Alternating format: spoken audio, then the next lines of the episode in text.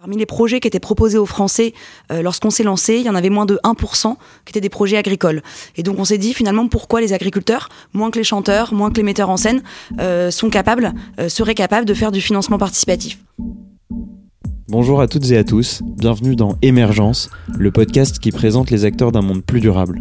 À travers ces interviews, nous espérons que vous découvrirez des parcours inspirants et des actions à entreprendre à votre échelle. On a un gros devoir de démocratisation du financement participatif et euh, de l'investissement responsable. Dans l'épisode d'aujourd'hui, nous allons nous intéresser au financement participatif au service de l'agriculture et l'alimentation à travers les parcours de Sophie et Nathanaël, respectivement responsables des opérations et responsables communication dans l'entreprise Mimosa. Pour nous soutenir, abonnez-vous à notre émission sur Apple Podcast ou sur les autres applications. Bonne écoute Bonjour Nathanaël et Sophie, bienvenue pour euh, cette deuxième interview dans Émergence. Avant de rentrer dans le vif du sujet, est-ce que vous pouvez vous présenter?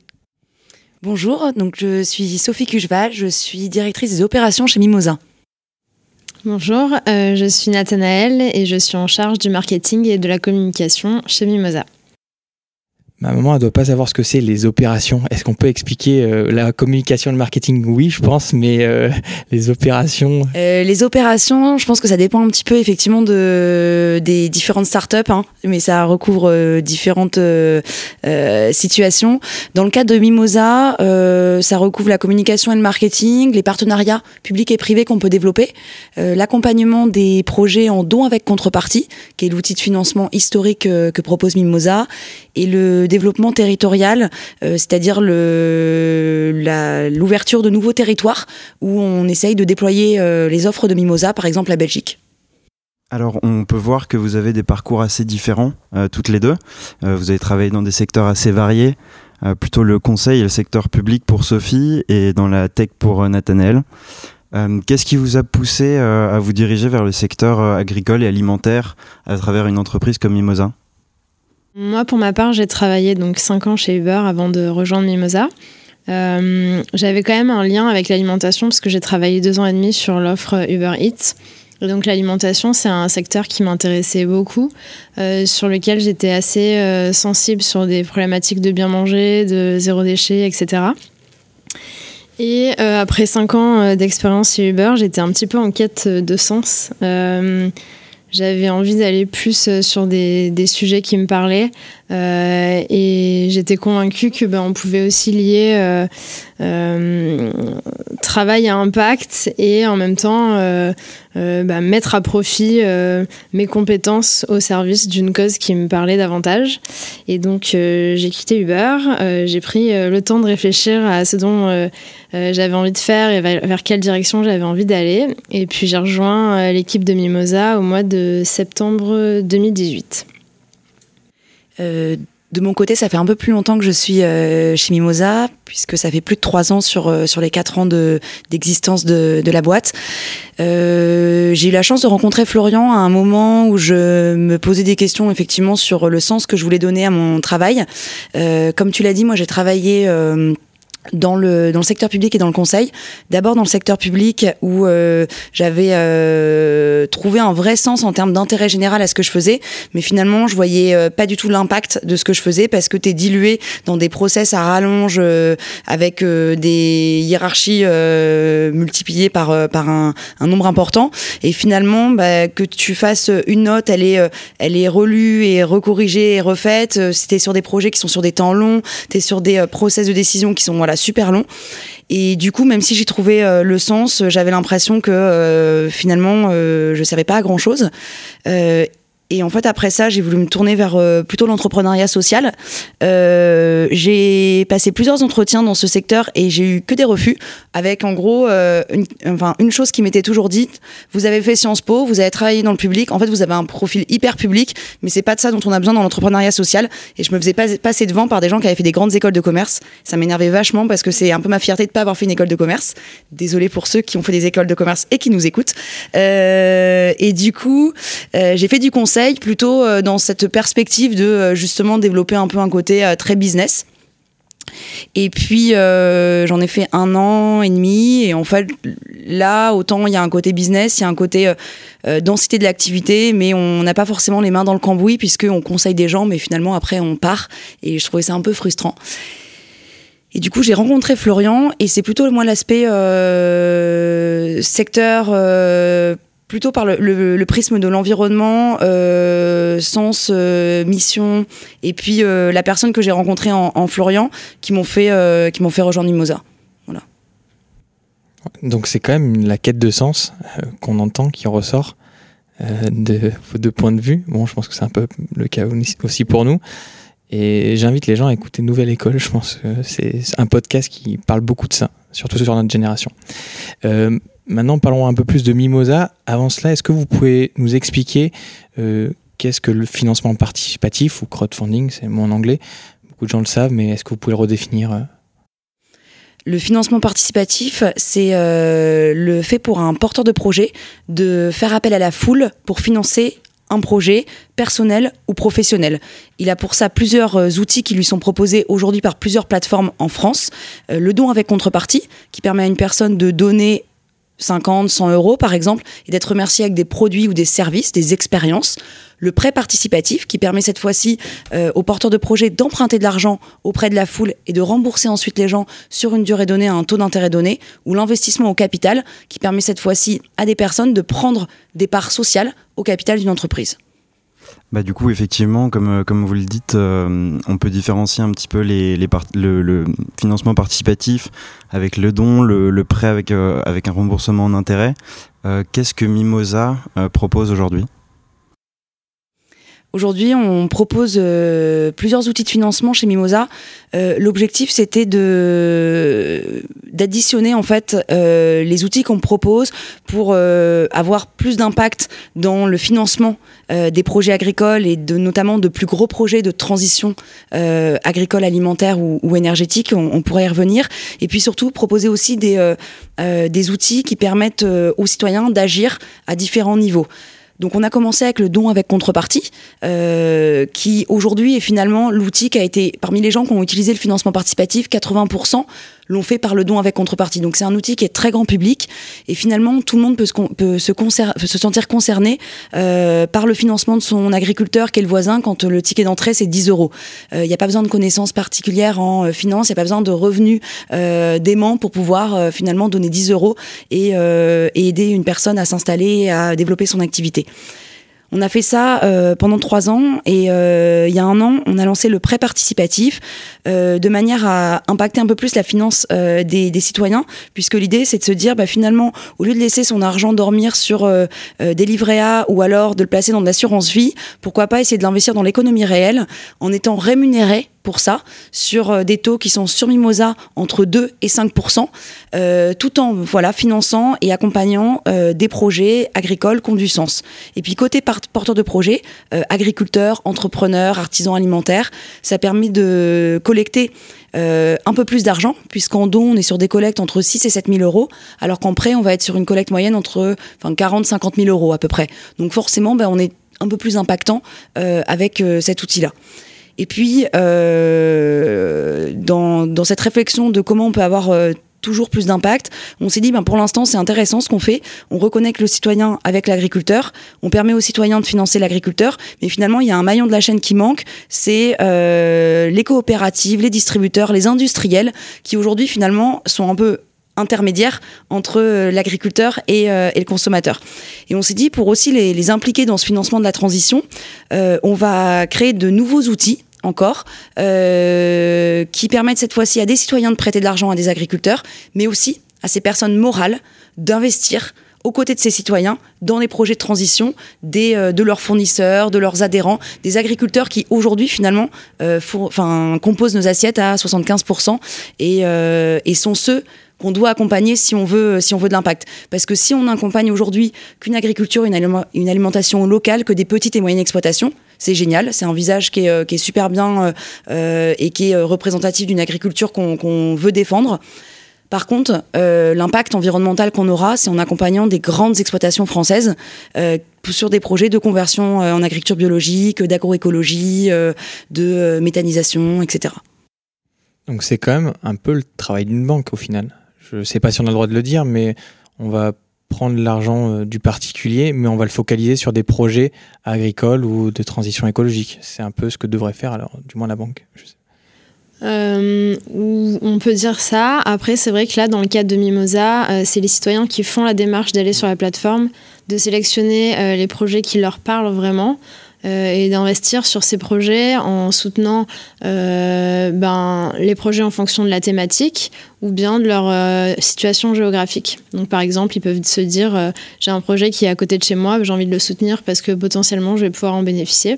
Typiquement sur des projets de méthanisation ou bien de se dire ben moi je suis hyper intéressée par plutôt des projets d'épicerie en conversion en bio et donc là ils vont pouvoir investir sur ces projets là. Donc il y a un vrai, euh, un vrai choix du citoyen euh, vers le projet qu'il souhaite soutenir. Et après, euh, vis-à-vis des banques, oui, on peut aussi dire ça. Après, nous, on est plutôt sur une vision très complémentaire.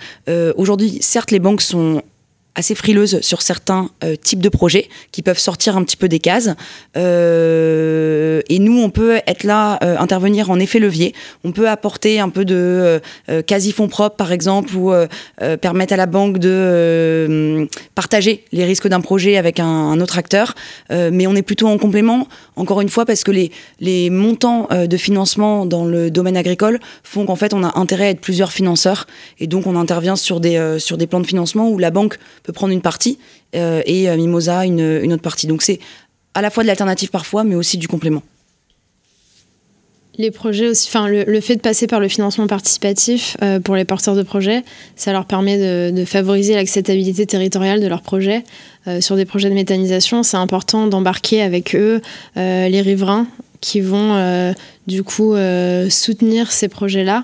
Et donc le fait de, de, les inclure dans leur plan de financement, c'est assez intéressant pour ces porteurs de projets-là. Oui, un petit peu à la manière de la, de la pétition, on a une communauté qui est derrière nous et qui nous soutient. Exactement. On l'a rappelé, euh, Mimosa, c'est une plateforme de, mise en relation entre le porteur de projet et le financeur. Donc c'est une relation un peu tripartite entre bah, le porteur de projet, le financeur et Mimosa. Euh, comment est-ce que justement vous, vous arrivez à garder et à attirer cette communauté de financeurs et à attirer les porteurs de projets? Je réponds sur la partie porteur de projet et je laisse Nathanaël sur la partie euh, euh, grand public. Euh, sur la partie porteur de projet, il y a un vrai défi parce qu'aujourd'hui, autant le financement participatif, euh, c'est pas nouveau en France, ça a une dizaine d'années. Les premières plateformes généralistes sont arrivées il y a une dizaine d'années. Autant un des constats euh, qui a prévalu à la création de Mimosa, c'était le fait que euh, parmi les projets qui étaient proposés aux Français lorsqu'on s'est lancé, il y en avait moins de 1% qui étaient des projets agricoles. Et donc on s'est dit finalement pourquoi les agriculteurs, moins que les chanteurs, moins que les metteurs en scène, sont capables, seraient capables de faire du financement participatif? Aujourd'hui, c'est 3% des projets proposés aux Français. Donc euh, on a passé une petite marche, mais il y en a encore beaucoup à passer.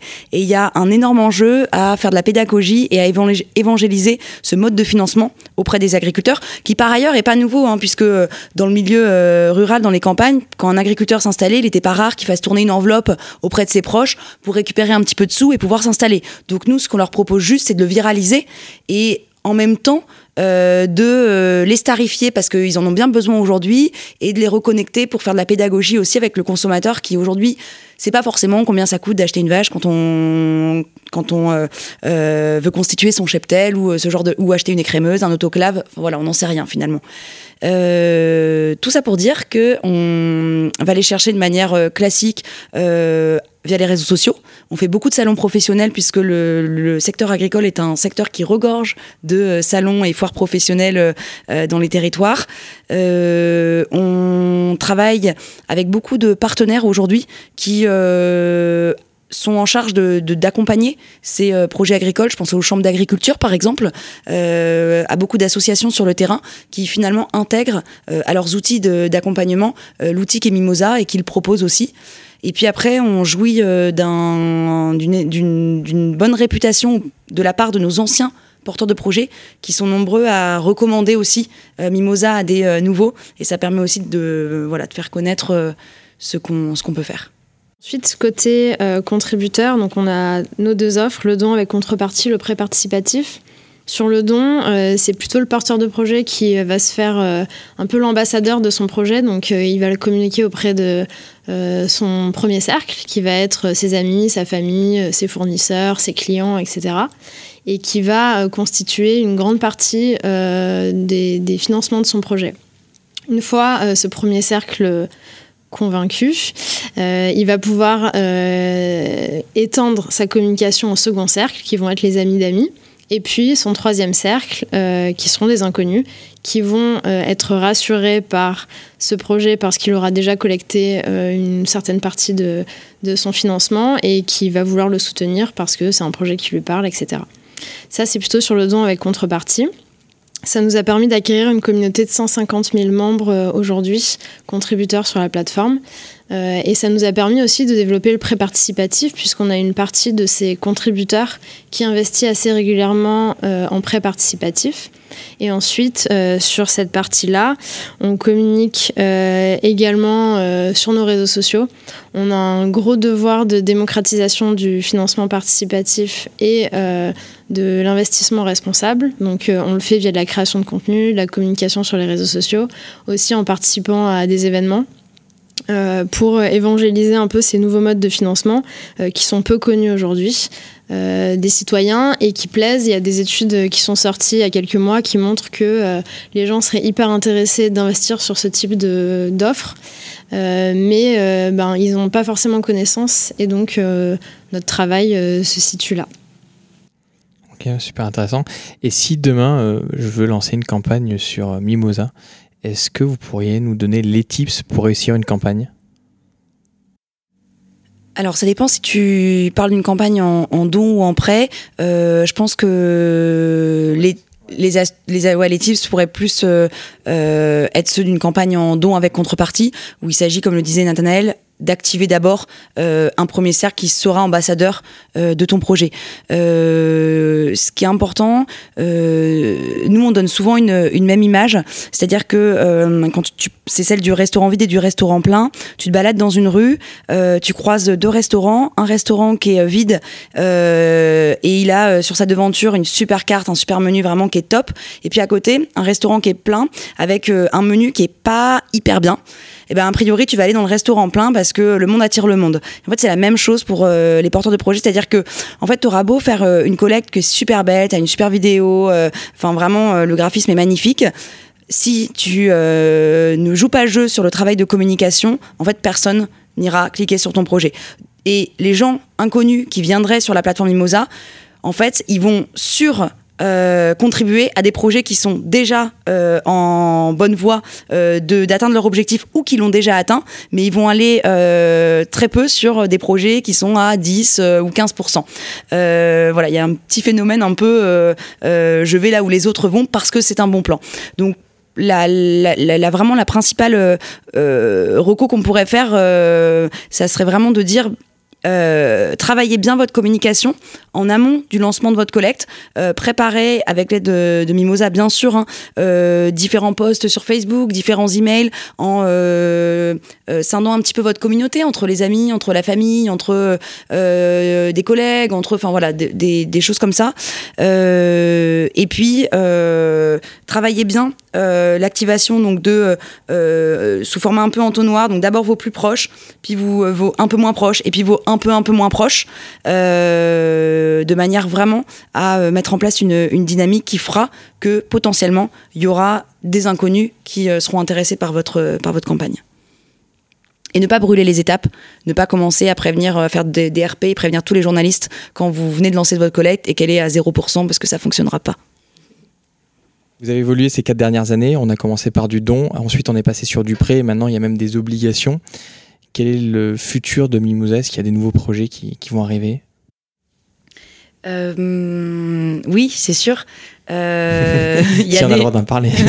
il y a des projets. Euh, euh, tu as à la fois des, des projets euh, pour euh, multiplier euh, le, les services qu'on peut apporter euh, aujourd'hui au monde agricole et euh, au monde alimentaire en, en général.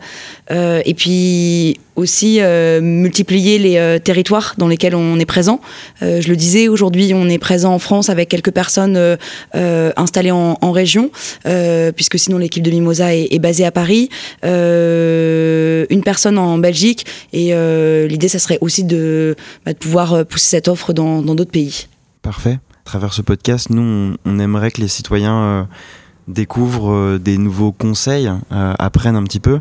Est-ce que vous auriez des, des recommandations, euh, des conseils sur comment investir plus responsablement? Du coup, pour les conseils, ce serait euh, déjà de diversifier son portefeuille. C'est vrai que le financement participatif reste un placement dans l'économie réelle. Donc, euh, du coup, c'est important de diversifier son risque. Euh, également, de bah, investir dans des projets pour lesquels il a de l'appétence. C'est vrai que l'économie réelle euh, permet de- voir vraiment l'impact euh, de son investissement, contrairement à euh, euh, placer son épargne sur des livrets, par exemple. C'est que euh, le citoyen va prêter de l'argent à un porteur de projet et il va pouvoir voir concrètement euh, l'avancement du projet, peut-être se rendre sur l'exploitation, euh, échanger avec le porteur de projet et donc voir le réel impact de son investissement. Et ça, c'est vraiment quelque chose d'assez différent et d'assez nouveau pour les épargnants. Mais ça reste un projet, enfin un produit qui plaît. Et on est un peu, au départ, donc voilà. Et justement, euh, comme tu dis, on est au départ. Euh, comment tu fais pour, vous faites pour évangéliser sur euh, cet aspect-là? Parce que sincèrement, nous avec Greg, euh, on a découvert qu'on pouvait financer de cette manière-là avec des taux intéressants. On est sur du 5 voire 6 euh, C'est pas, c'est pas négligeable. hein. Si je regarde mon PEL, je devais être à du 4 Bon, Même plus bas. plus bas. Moi, je suis pas, comme quoi, je suis pas bon là-dessus. Mais euh, comment vous faites pour sensibiliser des, des gens comme nous euh, qui ne le savons pas en fait? Ben, comme je disais un petit peu tout à l'heure, euh, la sensibilisation se fait beaucoup par la création de contenu. Euh, donc on a un blog euh, sur lequel on relaye assez régulièrement du contenu éducatif sur les différents types de placements et aussi ben, sur la finance responsable. On donne des conseils sur les bonnes manières d'investir, comment analyser un projet, etc. Ça se fait aussi via les réseaux sociaux. Euh, et puis euh, des événements type euh, conférences, euh, salons euh, sur l'investissement. Euh, et puis également au quotidien, en échangeant avec notre entourage, nos épargnants actuels deviennent aussi des ambassadeurs. Donc ça, c'est un, un canal d'acquisition assez important pour nous.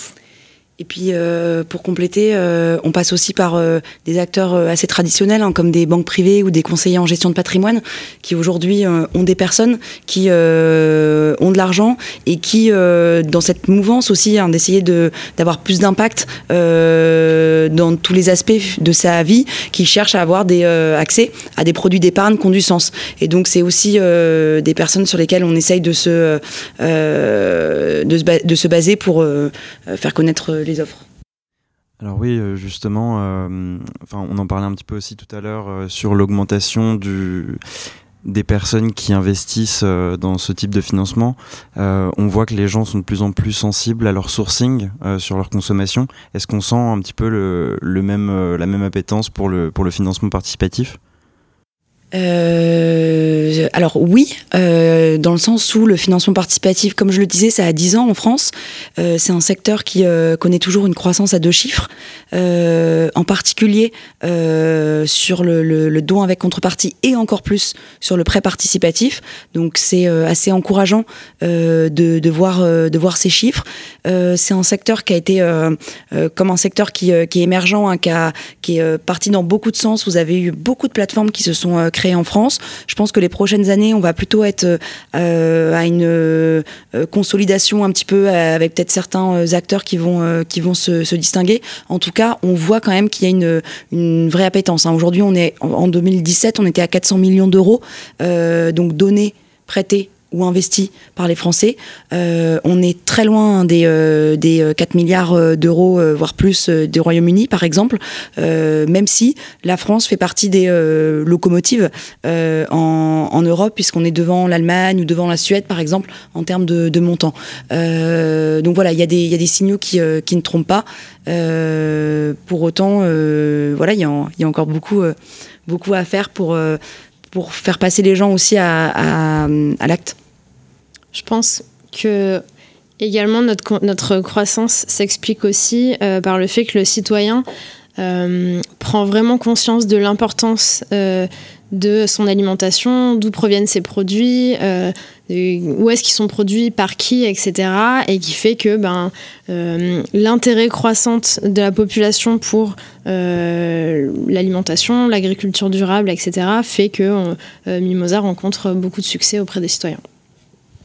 On verra ça dans les prochaines années. On croise les doigts. On arrive dans, dans la dernière partie, c'est les dernières questions. Euh, donc là, c'est vraiment des petites questions. Vous donnez votre opinion, ce que vous aimez. Euh, quels ont été les projets qui vous ont le plus plu au sein de Mimosa? Alors, beaucoup et, et je pense qu'on est nombreux chez Mimosa à nous-mêmes contribuer ou investir dans, des projets qui sont accompagnés par l'équipe. je donnerai un exemple, mais moi déjà ce, ce que j'aime beaucoup chez Mimosa, c'est qu'en fait on, on est une vitrine de signaux faibles euh, du euh, monde agricole, euh, du secteur de l'alimentation, mais qu'on retrouve de manière très forte chez Mimosa. Je vous donne un, exemple. on a aujourd'hui 80% de projets accompagnés qui sont des projets en agriculture biologique. on a énormément de porteurs de projets qui sont des porteuses de projets. À plus de 50%, finalement, ce sont des femmes qui portent les projets sur Mimosa. donc, on, pour, pour, pour info, hein, on est sur, moins sur 30% à peu près d'exploitantes hein, agricoles femmes en, France. Donc, donc on a une surreprésentation. Euh, on a énormément de porteurs de projets qui euh, sont issus d'un parcours de reconversion. Donc, étaient, euh, on a regardé ça il n'y a pas longtemps, mais qui étaient chauffeurs de taxi, qui étaient instit, qui étaient directrice d'une agence de com, qui étaient architectes. voilà, des, des profils de, gens qui reviennent à la, qui reviennent à la campagne et à la terre. Euh, et du coup, moi, c'est vraiment cette, euh, euh, cette diversité de, projets et ces signaux faibles mais forts sur Mimosa qui, que, je trouve, que je trouve intéressant. Et si on devait donner un, exemple, moi, j'aime bien les projets de J'aime bien les projets portés par des exploitantes qui sont euh, dans des, inscrits dans des filières assez longues. Donc ça veut dire qu'ils ne vendent pas en direct, qu'ils ne transforment pas forcément et qui ne vendent pas en direct leurs produits à, euh, aux consommateurs, mais qui vont les vendre à des industriels et qui passent par Mimosa pour financer la diversification d'une partie de leur production. Donc je pense à un éleveur laitier qui a diversifié une partie du lait qu'il produisait à la ferme pour en faire des glaces artisanales et du coup avoir aussi plus de marge et euh, reprendre un petit peu de euh, redevenir un peu maître de, de, son chiffre d'affaires aussi par ce biais-là, ou un céréalier par exemple qui a créé une microbrasserie artisanale à la ferme. Et ce genre de projet, je les trouve assez emblématiques de, de ce que peut être aussi l'agriculture de, de, demain, avec finalement un mixte aussi d'activités qu'on peut retrouver sur, sur ces fermes-là. Euh, moi, pour ma part, j'aime bien euh, les projets de vente en vrac. On en soutient euh, de plus en plus sur Mimosa. Et donc, c'est assez encourageant. Ça montre bah, l'intérêt des gens pour le zéro déchet. Et, et voilà. Et ensuite, je dirais les projets d'agriculture urbaine. vous avez interviewé Merci Raymond la semaine dernière. Non, c'était apiculteur. Apiculteur. Peut-être bientôt. merci. Qui a monté un projet avec Merci Raymond euh, en agriculture urbaine. Euh, et donc c'est aussi encourageant de voir qu'il euh, y a des personnes dans des grandes villes qui se posent des questions, de se dire bah, comment on améliore les conditions des abeilles dans les villes, par exemple, ou bien comment on fait pousser des fruits et légumes en utilisant les toits disponibles au sein même des villes. Donc, donc voilà, ce seraient mes projets favoris. Si on continue sur un petit peu l'aspect personnel, est-ce que vous auriez un, livre ou des ressources euh, à faire découvrir, euh, bah, à nous faire découvrir? Euh, moi, je suis en train de lire euh, en ce moment le livre de Mathieu Dardaillon, euh, qui a lancé Ticket for Change, euh, programme par lequel moi je suis passée en fait en, en 2014, euh, qui s'appelle donc Activez vos talents, ils peuvent changer le monde. Euh, lui, son combat, c'est le, le gâchis de talent. Donc à la fois des gens qui pensent ne pas en avoir et pour les gens qui savent qu'ils en ont, le fait de ne pas les mettre au service d'une cause qui a du sens pour eux. Euh, ce que je disais un petit peu en off tout à l'heure, mais euh, finalement aujourd'hui on a on, on a une approche euh, du sens beaucoup par notre statut de consommateur, mais pas tant par notre statut de travailleur. Et on se satisfait parfois euh, de, de jobs qui n'ont pas forcément le sens qu'on aimerait, mais en se disant, bah, par ailleurs, euh, quand je ne suis pas en train de travailler, euh, je suis en accord avec la personne que je veux être de par euh, mes activités associatives ou euh, de par euh, ma consommation. Et en fait, quand on part du principe qu'on bosse euh, 80 000 heures dans une vie, bah, on a intérêt finalement à utiliser cette énergie, à la mettre au profit de quelque chose qui a, qui a du sens. Et donc ce, bouquin, il vous permet à la fois de euh, euh, refaire le constat euh, sur les enjeux auxquels il faut aujourd'hui répondre, à la fois en termes d'environnement et de justice sociale, si on en, on brosse deux très importants. Et puis, il vous donne des outils vraiment hyper pertinents de méthodo pour vous poser les bonnes questions, pour, et puis pour savoir ce que vous, pouvez apporter en réponse à tout ça. Pour ma part, mon livre de chevet du moment que je viens de commencer euh, est assez connu. C'est Sapiens de euh, Yuval Noah Harari et euh, qui donne pas mal de perspectives, je trouve, sur la place de l'homme au sein de, notre planète et, et que je trouve très intéressant que j'ai tout juste commencé, donc je pourrais pas vous le développer aujourd'hui. Et notre dernière question, c'est qui aimeriez-vous écouter dans ce podcast? Euh, en fait, je vais rebondir sur la dernière personne que j'ai écoutée en, podcast justement, qui est Elisabeth Laville, qui est la fondatrice euh, du cabinet Utopie et qui euh, et qui est une personne que je trouve assez assez inspirante. parce que c'est quelqu'un qui a vu très tôt, qui a perçu très tôt le fait que les entreprises allaient devoir s'engager à la fois pour, euh, pour leur euh, propre business et puis en, en réponse aussi à une demande sociétale de plus en plus forte. Et euh, voilà, je trouve que c'est quelqu'un qui, euh, euh, alors euh, qu'elle multiplie quand même les prises de parole et les interviews, qui a toujours des choses assez intéressantes et, et nouvelles à apporter. Euh, pour ma part, je dirais euh, une personne avec qui j'ai échangé récemment et que j'ai bien aimé, euh, qui est Pierre de Changer le Monde en deux heures. En fait, c'est un YouTuber qui donne des conseils de manière assez humble et assez éducative aux citoyens sur ben, comment dans son quotidien faire changer les choses, s'engager, etc. Et je trouve qu'il y en a de plus en plus en ce moment et qui sont vecteurs de messages qui parlent à, en fait, à tout type de personnes, euh, aussi bien les plus jeunes que les plus âgés, et euh, qui permettent d'avoir de l'impact au quotidien et dans le quotidien des gens. Merci pour votre temps Merci beaucoup. Merci à vous. Merci. et à bientôt pour un prochain épisode dans, dans ce podcast. Merci, au revoir. Au revoir. Merci d'avoir écouté Nathanaël et Sophie dans Émergence. Si vous avez apprécié cette interview, faites-le savoir à notre invité sur les réseaux sociaux. Vous trouverez les liens sur notre site internet émergence.co, ainsi que toutes les ressources pour approfondir le sujet. Et si vous voulez nous donner un petit coup de pouce, rien de plus simple, vous pouvez mettre un 5 étoiles sur Apple Podcast, vous abonner à l'émission sur les plateformes d'écoute ou partager l'épisode dans votre entourage. Et pour ne manquer vraiment aucune actualité, vous pouvez nous suivre sur notre newsletter, Instagram ou notre compte Facebook. Nous tenons également à remercier Bertrand Jacquet pour la création de la musique du générique. À dans deux semaines pour le prochain épisode. Bye bye.